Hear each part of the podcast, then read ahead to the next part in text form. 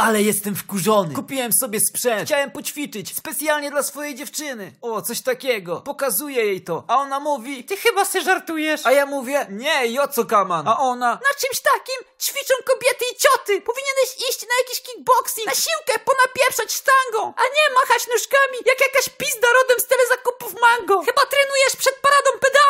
dodała jeszcze... Gdzie zgubiłeś jądra, kurwa? Ja się staram, chcę mieć fajną pupę, a ona jedzie ze mną jak z gównem jakimś. Nie kumam tego. Pojechała mi od mami synków i że w takim wieku to już mężczyźni dzieci mają. I kazała mi wydupcać w podskokach. No to wyszedłem.